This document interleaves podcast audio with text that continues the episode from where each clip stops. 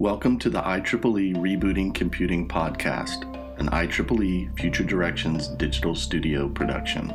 With uncertainty surrounding the passing of Moore's Law, the IEEE Rebooting Computing Initiative draws members of academia, industry, and the government to collaborate on exploring possibilities and developing solutions to advance the computing world towards a new future. In this podcast, IEEE Rebooting Computing Co chair and distinguished technologist at Hewlett Packard Labs, Dejan Milojicic, looks beyond hardware, sharing insights on how software also needs to address programmability, as well as achieving performance optimization and enabling virtualization and security. Join Dayan as he shares his 360 degree view on rebooting computing and why the initiative is so important as we move beyond Moore's Law.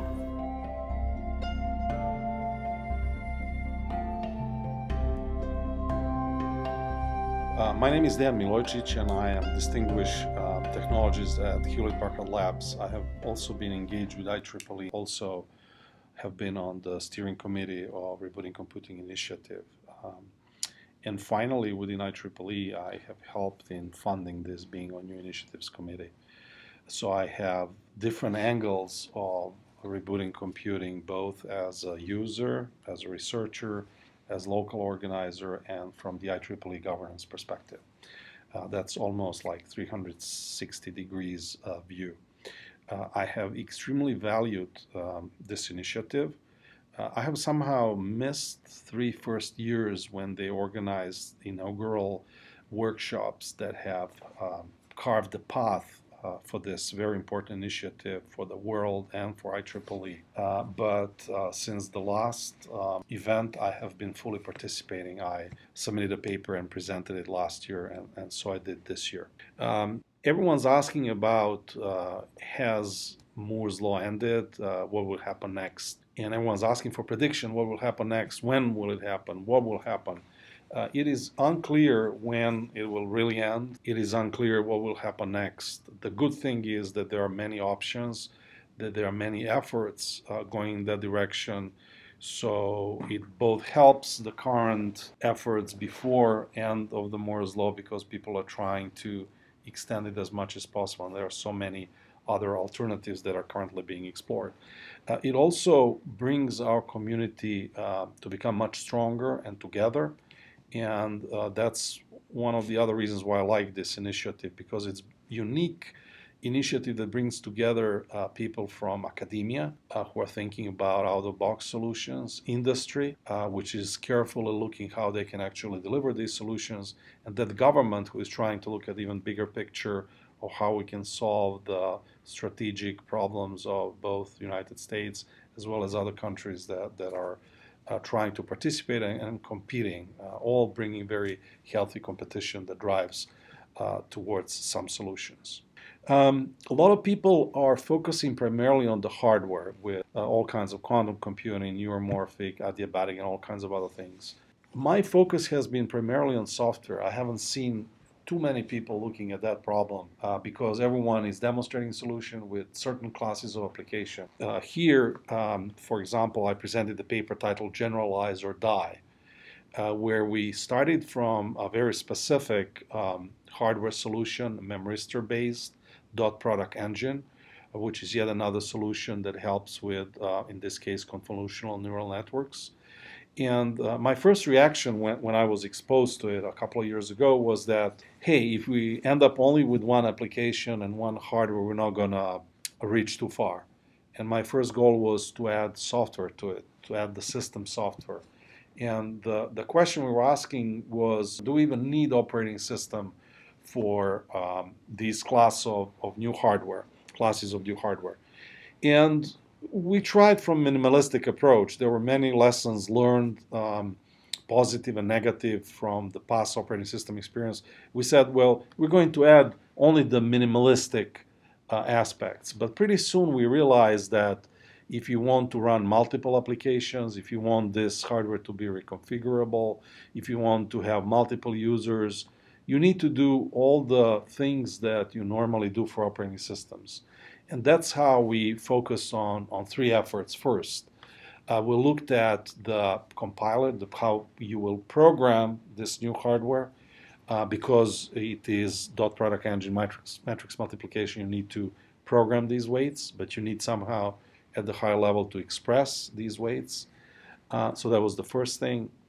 The second thing is given that there are so many configurable parameters, we were exploring um, the auto tuning, that is, programmatic way of configuring the optimal solution. And we realized pretty soon, based on our lessons learned from GPUs and FPGAs, that there are very few configurable parameter configurations that are applicable across a spectrum of applications. That every application for every given hardware configuration seeks and uh, requires only certain parameter configurations, meaning that one will have to heavily tune these hardware implementations. So auto tuning uh, or performance optimization is the second part. The third part that wasn't quite obvious to us initially was security and virtualization. And my first reaction was that there shouldn't be any need, therefore. But as we progressed and even are considering now to put the instruction set architecture for this DP, we pretty soon realized that it resembles quite a bit traditional architectures, meaning that it can have the state, it can have the programs, and as long as you require multiple users or multiple data inputs, you may want indeed to virtualize uh, across that hardware architecture. So these are the three key points that we're looking at how you program, how you optimize, and how you virtualize this hardware architecture, which resembles quite a bit traditional computing, except that this one is based on the analog solutions. So I think that it was absolutely required to so-called reboot computing, and I really have to give credit to two initiators, Tom Conte and Elie, uh, who had the foresight to start this uh, four or five years ago. Um, this is a unique opportunity in the history of computing that comes only every 20, 30, 40, or 50 years. Um, original um, architectures von Neumann architecture and, uh, and other concepts that were established took us for many, many years, and we were able to ride on the wave of, of those scaling uh, Moores and, and Dennard scaling.